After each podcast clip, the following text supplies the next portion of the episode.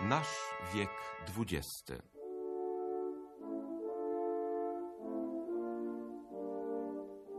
Postacie, Celui qui fit triompher la France républicaine et l'Allemagne de Guillaume II. cienie. Uomini e donne d'Italia, dell'impero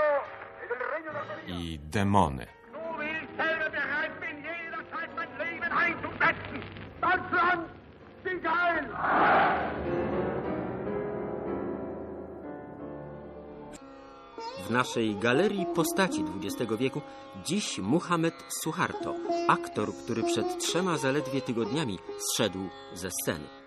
Kim był, jak zdobył władzę, jak ją sprawował i dlaczego utracił. O tym będę rozmawiał za chwilę z historykiem najnowszych dziejów Azji, profesorem Władysławem Góralskim.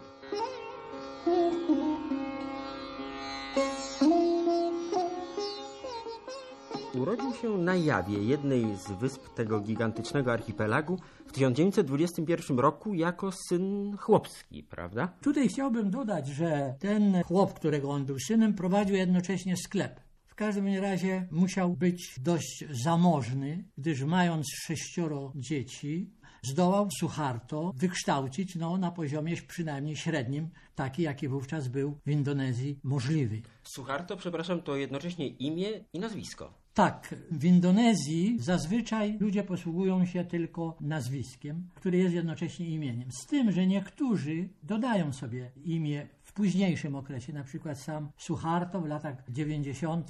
dodał do swojego nazwiska Suharto jeszcze imię Muhammad. A Sukarno, jego poprzednik, na fotelu prezydenckim przyjął imię Ahmed, prawda? Czyli to Tak. muzułmańskie już wyraźnie wpływy. No, Muhammad również. Właśnie.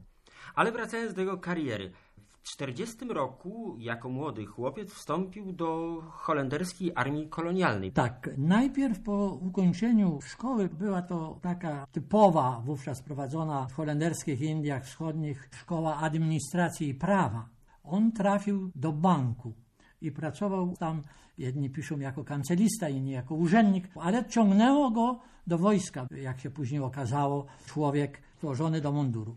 Otóż do tej armii on wstąpił samodzielnie dlatego że wówczas Holandia była skłócona z ruchem narodowo-wyzwoleńczym. I przywódcy tego ruchu, Sukarno i inni siedzieli w więzieniach.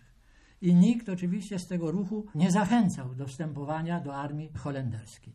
On wstąpił, mając pewne wykształcenie i pozostał w tej armii do 1942 roku. Ale to nie oznacza, że był kolaborantem, prawda? Nie, no, tego nie można powiedzieć. Jest tylko faktem, że nie był wówczas związany z ruchem narodowo-wyzwoleńczym, jaki już był szeroko rozwinięty w Indonezji. Druga wojna światowa, no dla Indonezji nie tylko oznaczało to okupację japońską. Indonezja została zajęta przez wojska japońskie wiosną 1942 roku, z tym, że odnosiła się w sposób dosyć specyficzny do ruchu narodowo-wyzwoleńczego. Można powiedzieć, że kokietowała ten ruch. Zwolniła przywódców Sukarno i innych, którzy byli więzieni przez wiele lat. Zezwalała na wywieszanie flagi indonezyjskiej już wówczas oraz powołała taki komitet doradczy z Indonezyjczyków do spraw zarządzania najpierw Jawą. Tutaj obowiązywało hasło wspólnoty ludów azjatyckich przeciwko dominacji białego człowieka, prawda? I na tej zasadzie dawali duże e, Pewne, swobody. pewne możliwości działania również byłym działaczom ruchu narodowo-wyzwoleńczego. I kiedy już był utworzony ten komitet doradczy, Sukarno stał na jego czele, zezwolono również na utworzenie takiej młodzieżowej organizacji paramilitarnej, ochotniczej. To był 1943 rok. Organizacja ta działała przez ponad dwa lata i stała się swojego rodzaju zalążkiem przyszłej armii indonezyjskiej. I do tej armii wstąpił również Suharto. Japończycy opuścili archipelag po kapitulacji 15 sierpnia, a ruch narodowo-wyzwoleńczy proklamował niepodległość 17 sierpnia 1945 roku, Republikę Indonezyjską. I zaczął się następny etap I walki z zaczął się Holendrami. na, następny etap, w którym olbrzymią rolę odegrała ta właśnie paramilitarna organizacja młodzieżowa, która teraz przekształciła się w armię i wszyscy późniejsi dowódcy i oficerowie właściwie wywodzili się z tej organizacji młodzieżowej. Wojna, jak wiadomo, trwała 5 lat, miała różne etapy. Sam Suharto był w niej jednym z niewysokich oficerów, dowodził setką ludzi, to znaczy był porucznikiem, najwyżej kapitanem. W walce tej jednak odznaczył się i kiedy nastąpiła przerwa, takie zawieszenie broni między Republiką Indonezyjską a Holendrami, wówczas stolicą republiki była Jogjakarta, w pobliżu której urodził się Suharto. On był już wówczas, jak się wydaje, w stopniu majora i powierzono mu ochronę rządu, który tam znajdował się w Jogjakarcie. Jednocześnie był dowódcą sił zbrojnych w tym mieście. Po tak zwanej akcji policyjnej Holendrów w grudniu 1948 roku większość członków rządu została aresztowana, a Suharto z niektórymi jednostkami wojskowymi wycofał się w góry, które znał bardzo dobrze i do końca 1949 roku prowadził walkę partyzancką. Tak, ostatecznie Indonezja stała się niepodległym państwem w 1949 roku. To znaczy się, że została uznana przez Holandię jako kraj niepodległy, natomiast swoją niepodległość liczył od 17 sierpnia 1945 roku.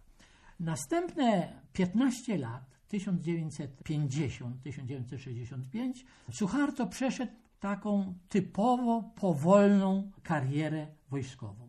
Stopniowo awansował na wyższe stopnie, ale awansował powoli.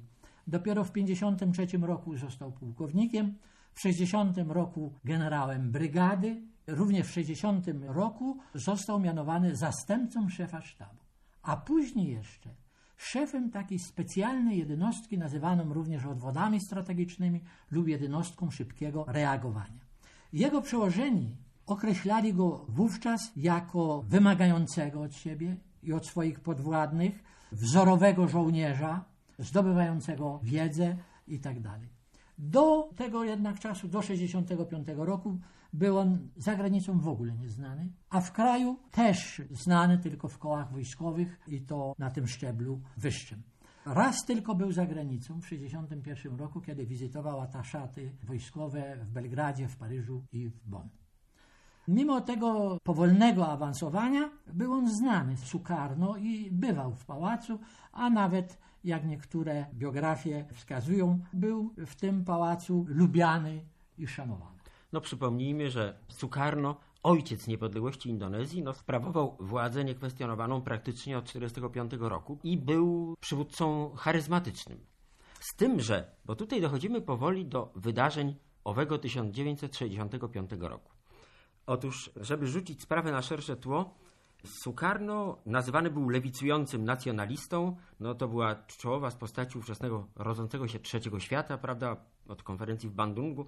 Stosował demokrację sterowaną, jak to się mówi, opierał się właściwie na trzech siłach: nacjonalistach, mahometanach i komunistach. Dość niezwykłe to zestawienie. To jest y, oczywiście zbliżone do prawdy, z tym, że dodam tylko, że jak niesłusznie nieraz twierdzi się, że w Indonezji nigdy nie było wolnych wyborów, więc chcę podkreślić, że w 1955 roku odbyły się w Indonezji wybory z udziałem dziewięciu czy nawet więcej partii i cztery główne partie, które popierały Sukarno, narodowa, nacjonalistyczna, jeśli kto woli, muzułmańska i druga jeszcze nauczycieli muzułmańskich oraz partia komunistyczna łącznie zdobyły 65% głosów. W tym głównie to partia narodowa i partia muzułmańska, a w tej czwórce partia komunistyczna była najsłabsza, zdobyła tylko 15% głosów. No i teraz dochodzimy do wydarzeń owego 65 roku. Co się właściwie wtedy stało? Tutaj trzeba przede wszystkim podkreślić, że w połowie lat 60. Indonezja z różnych względów znalazła się w obliczu poważnego kryzysu. I ze względów wewnętrznych, gdzie ekonomika szwankowała, i ze względów międzynarodowych. Otóż w 1965 roku Wielka Brytania postanowiła przyłączyć północne Borneo, które były jej kolonią, do Malajów i utworzyć państwo Malezja które istnieje do dnia dzisiejszego. Ponieważ 80% wyspy miała Holandia, co teraz była Indonezją, a 20% wyspy Anglia, co teraz miało zostać przyłączone do Malezji, Sukarno wystąpił gwałtownie przeciwko tej decyzji, powiedział, że się na to nie zgadza, zapowiadając, że zmiażdży ten kraj, jeżeli nie zgodzi się na połączenie całego Borneo. I tu trzeba powiedzieć, że chociaż no, miał on wiele racji, że Borneo powinno stanowić jedną całość, to dążenie w kraju nie w pełni zyskiwało poparcie, również za granicą. Jedyny kraj, który poparł całkowicie Sukarno, to były Chiny. I trzecim elementem to były stałe tarcia, właściwie od początku niepodległości, między armią a władzami cywilnymi. Armia chciała mieć więcej władzy, Sukarno miał na tyle autorytetu, że nie dopuszczał do starć, ale doszło do ostrych sporów. Zostały one jeszcze spotęgowane przez jeden element. Okazało się, że sam Sukarno jest chory i zaczął się wyścig, kto po. Istniało takie przekonanie w otoczeniu Sukarno, że zawiązała się Rada Generalska, która 5 października, w dniu święta armii, ma zamiar dokonać zamachu stanu. Czy to była prawda, czy nie, nikt tego nie dowiedzie. W każdym razie 1 października o świcie szef ochrony Pałacu Sukarno, podpułkownik Untung, miał listę siedmiu generałów, których postanowił sam, czy na zlecenie Sukarno, tego nikt nigdy nie doszedł do końca, aresztować tych generałów.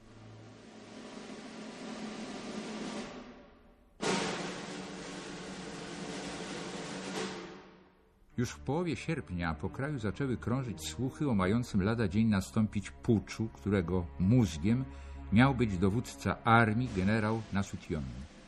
Wówczas to grupa postępowych oficerów nazywających siebie Ruchem 30 września postanowiła uderzyć pierwsza. Pułkownik Untung z kilkoma oddanymi mu jednostkami dokonał we wrześniu tegoż 65 roku próby przewrotu wojskowego sporządzono listy zbuntowanych. Według nich zabitych zostało kilku najbardziej prawicowych generałów, a sam Nasution, ranny, ledwie się uratował. Niepoparta przez masy, które traktowały przewrót jako wewnętrzne rozgrywki w armii, rebelia została szybko rozgromiona przez wojsko, którym dowodził generał Suharto. Prawica wojskowa postanowiła wziąć pełny rewanż i raz na zawsze oczyścić dla siebie pole oskarżyła partię komunistyczną o zorganizowanie przewrotu, choć żadnych dowodów na to przedstawić nie mogła. Ale samo oskarżenie wystarczyło, by rozpoczął się pogrom na nieznaną dotychczas skalę. Cały niemal aktyw komunistycznej partii Indonezji został wymordowany. Około 300 tysięcy członków partii padło ofiarą soldateski i sfanatyzowanych tłumów, które cała reakcja wojskowa i cywilna zmobilizowała przeciwko wrogom Allaha. Ponad milion ludzi znalazło się w obozach koncentracyjnych i więzieniach, a generał Suharto, kierujący tymi operacjami, wysunął się niemal natychmiast na czołowe miejsce i wkrótce stał się głównym aktorem wydarzeń politycznych rozgrywających się w Indonezji. Tak brzmi jedna z wersji wydarzeń. Przynajmniej taką przedstawił Stanisław Brocki w książce wydanej u nas w końcu lat 70. Nieco inaczej i z większym bogactwem szczegółów opisuje owe wydarzenia w swojej historii świata od 1917 roku angielski historyk Paul Johnson. Pucz rozpoczął się wczesnym rankiem 1 października. Zamierzano zgładzić dowództwo sił zbrojnych. Generała Abduljani szefa sztabu armii i dwóch innych generałów rozstrzelano na miejscu. Minister obrony, generał Nasution, uciekł, drapując się po ścianie własnego domu. Zamordowano zatem jego córkę. Trzech innych generałów pochwycono i zamęczono na śmierć. Kobiety i dzieci członków indonezyjskiej partii komunistycznej torturowały ich w sposób rytualny. Najpierw wydrapały im oczy i obcięły genitalia, a potem ciała wrzucono do Lubang Buaya, krokodylej jamy. 8 października spalono w Dżakarcie kwaterę główną indonezyjskiej partii komunistycznej i to było hasłem do zemsty. Ale cały ten ruch, nazywany gestapu, poniósł klęskę. Władzę przejął generał Suharto, dowódca rezerwy strategicznej. Nastąpił straszliwy odwet.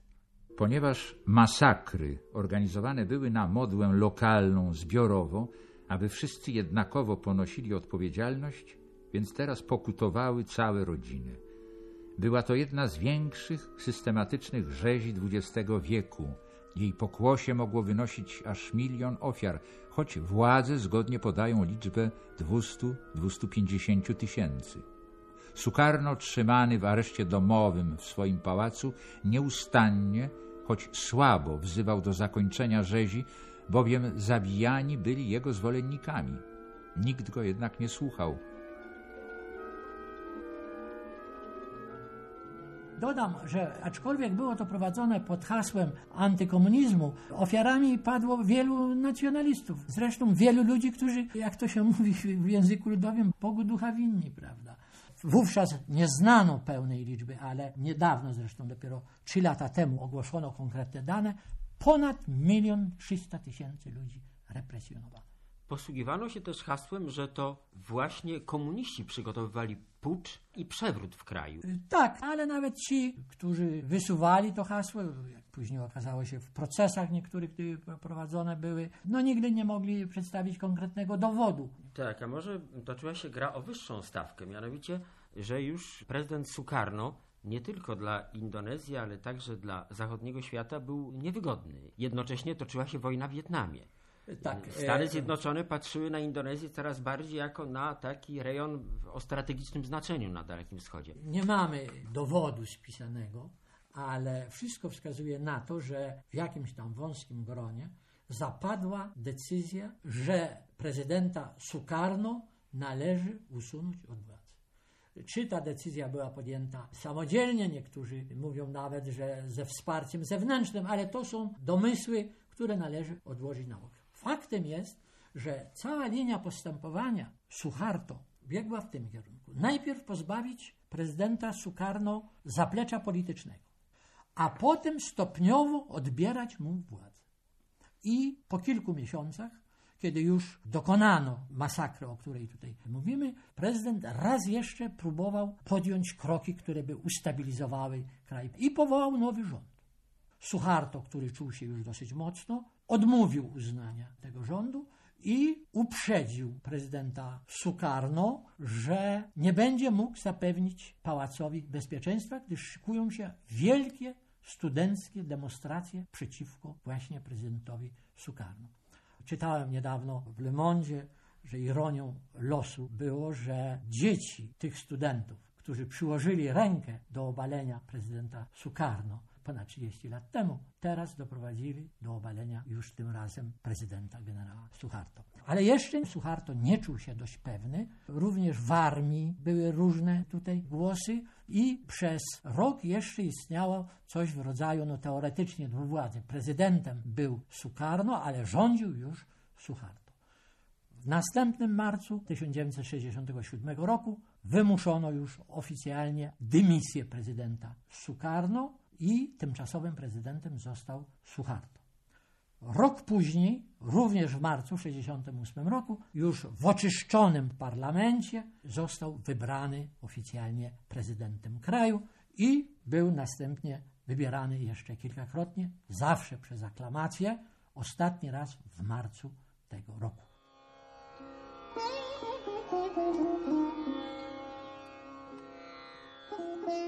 Kilka lat po przewrocie i krwawych wydarzeniach z października 1965 roku generał Suharto był już absolutnym panem Indonezji. Polityka zagraniczna Indonezji polegała teraz na wyrównaniu frontu, czyli, jak to określił Suharto, oddaleniu się od krajów socjalistycznych i postępowych państw trzeciego świata, natomiast nawiązaniu znacznie bliższych stosunków z Zachodem. Do Indonezji zaczęły napływać poważne kapitały, a rządy ekonomiczne objęła tak zwana mafia z Berkeley, grupa młodych technokratów wykształconych na tym właśnie amerykańskim uniwersytecie. Przy pomocy 4 miliardów dolarów pożyczek udzielonych przez Stany Zjednoczone i współpracujące z nimi międzynarodowe instytucje finansowe zaczęto wprowadzać w życie plany gospodarczej przebudowy kraju.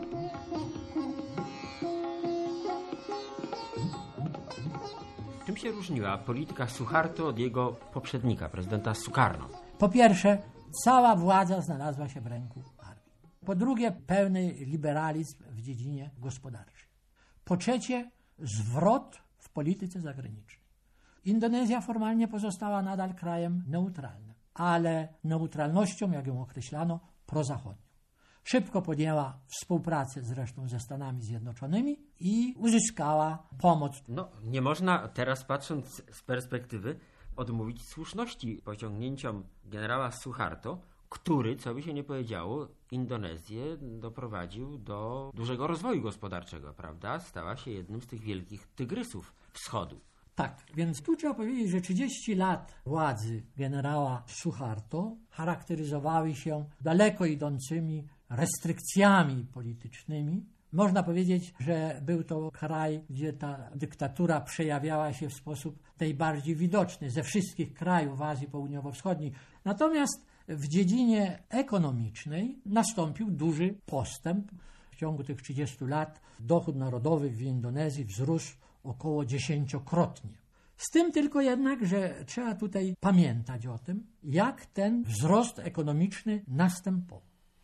Otóż pierwszym elementem było utworzenie pod auspicjami Banku Światowego konsorcjum międzynarodowego, w skład którego weszło 14 państw, w tym Stany Zjednoczone, Wielka Brytania, Japonia, które udzieliły Indonezji w pierwszych latach po tym przewrocie dużej pomocy, rzędu 500 milionów dolarów rocznie. Drugi element, mianowicie Indonezja jest krajem, który miał warunki sprzyjające dla rozwoju ekonomicznego. Wielka nafta, 80 milionów ton wydobycia rocznie. Drugi kraj w produkcji kauczuku naturalnego. Również drugi kraj na świecie w produkcji cyny, bardzo ważnego surowca, również o charakterze strategicznym. Ale wzrost ten odbywał się przy dużym napływie w różnych formach obcego kapitału. I w części, które to dotyczyło inwestycji, no można powiedzieć, że następował zdrowy rozwój, gdyż wzrastała produkcja, rozwijano nowe dziedziny przemysłu samochodowego, chemicznego, ale jednocześnie część pochodziła z pożyczek i to pożyczek wysokich. W chwili obecnej Indonezja jest zadłużona na blisko gdzieś 85 do 90 miliardów dolarów. Tak, no doprowadziło to do krachu tu, właściwie, tu jest prawda? Jeszcze jedna ironia losu, kiedy odsunięto prezydenta Sukarno od władzy, zarzucano mu, że zapożyczył kraj na 2 miliardy 800 milionów dolarów. Oczywiście te 2 miliardy 800 milionów w tamtym czasie miało inne znaczenie aniżeli dzisiaj i gospodarka wyglądała inaczej, ale proporcjonalnie to zadłużenie dzisiaj jest większe aniżeli było w momencie, kiedy Suharto obejmował władzę. I ono stało się właściwie główną przyczyną załamania gospodarczego, bo nastąpiła tego rodzaju sytuacja, że Indonezja miała nadwyżki eksportowe, ale bilans płatniczy ujemny i to rosnący. W 1993 roku ten bilans płatniczy ujemny wynosił 2,5 miliarda dolarów. W 1995 7,5 miliarda dolarów. Był duży odpływ zysków z inwestycji i w końcu ubiegłego roku, kiedy trzeba było spłacać pożyczki, kasa okazała się pusta, rezerwy niewystarczające i rozpoczął się kryzys. Tak, no to już są wydarzenia dobrze znane, dokładnie opisane, ale chciałem pana jeszcze spytać, co było właściwie bezpośrednią przyczyną, już teraz z perspektywy tych kilku tygodni, odejścia generała Suharto, który wydawało się do ostatniej chwili miał silne oparcie w armii i nie wszyscy wróżyli mu tak rychły koniec i dymisję. No, z tym, co wróżono, to różnie, ale on sam był pewny siebie. Tak pewny siebie, że pozwolił na wybór w marcu, a jeszcze w maju wyjechał już w czasie trwania kryzysu na konferencję 15 krajów rozwijających się do Kairu. Indonezja, według ocen specjalistów, zajęła pierwsze miejsce jako kraj, gdzie kwitnie korupcja. Zaledwie 15% transakcji było przeprowadzonych bez korupcji. No i to była zamieszana w to rodzina E, Suharto, I też to sprawy następną sprawę to jest nepotyzm. Spora rodzina, sześcioro dzieci i inni znajomi, prawda, zasiedli w siedmiu fundacjach, którymi zarządzano, objęli inne stanowiska, czerpiąc z tego olbrzymie zyski. Żonę Suharto nazywano Madame Ten Pourcent. Pani 10%. Nic nie można było załatwić bez odpowiedniej łapówki. Ale wracam do pytania, co ostatecznie przeważyło szalę? Dlaczego 77-letni Suharto zrezygnował niejako z dnia na dzień, mając jeszcze No wszystkie atrybuty nie- władzy w ręku? To nie zupełnie z dnia na dzień. Kiedy doszło do kryzysu, międzynarodowe organizacje finansowe porozumiały się między sobą, że Indonezji trzeba pomóc. Pomoc ta wymaga zaszczyku 43 miliardów dolarów pod warunkiem przeprowadzenia odpowiednich reform. Zmianie polityki handlowej, zniesienie ograniczeń importowych i wreszcie podniesienia cen na podstawowe towary, które dla ludności indonezyjskiej mają olbrzymie znaczenie. Paliwa płynne, olej jadalny i inne artykuły spożywcze, które doprowadziły do gwałtownej inflacji. A jej zewnętrznym wyrazem był fakt, że w 1996 roku dolar kosztował 2,5 tysiąca rupii, jesienią ubiegłego roku 5,5 tysiąca rupii, w kwietniu tego roku 7 tysięcy rupii, w maju tego roku 12 tysięcy rupii kosztuje 1 dolar. Tak, są to sprawy skomplikowane, ekonomiczne, o tym była mowa, ale ja ciągle wracam do pytania, dlaczego ustąpił? Czy to prawda, że zadecydowała o tym jedna rozmowa telefoniczna? Ona miała też znaczenie. Wyrażono opinię, że dalsze pozostanie przy władzy Suharto naraża na szwank stabilność tego kraju, a w ślad za tym może narazić na szwank stabilność Azji Południowo-Wschodniej i, no mówiąc innymi słowami, powinien znaleźć się jako generał i mężczyzna i podać się do dymisji dla dobra kraju i niedopuszczenia do destabilizacji Indonezji. Dodajmy, że te słowa wypowiedziała najprawdopodobniej w rozmowie telefonicznej pani Madeleine Albright, Albright. sekretarz stanu Stanów Zjednoczonych. I je- jeszcze jedno pytanie, czy Suharto będzie nadal, bo takie były też opinie, rządził niejako zdalnie, czy traci on całkowity wpływ na przebieg wydarzeń? Tym bardziej, że jego następcą został protegowany przez Suharto, prawda? Habibi. Y, Mówią nawet, że adoptowany kiedyś, jeśli nieformalnie, to faktycznie. Sytuacja, która jest obecnie w Indonezji, wymaga głębokich reform. Ale głębokie reformy grożą destabilizacją. I w związku z tym są tarcia i wewnątrz, i na zewnątrz.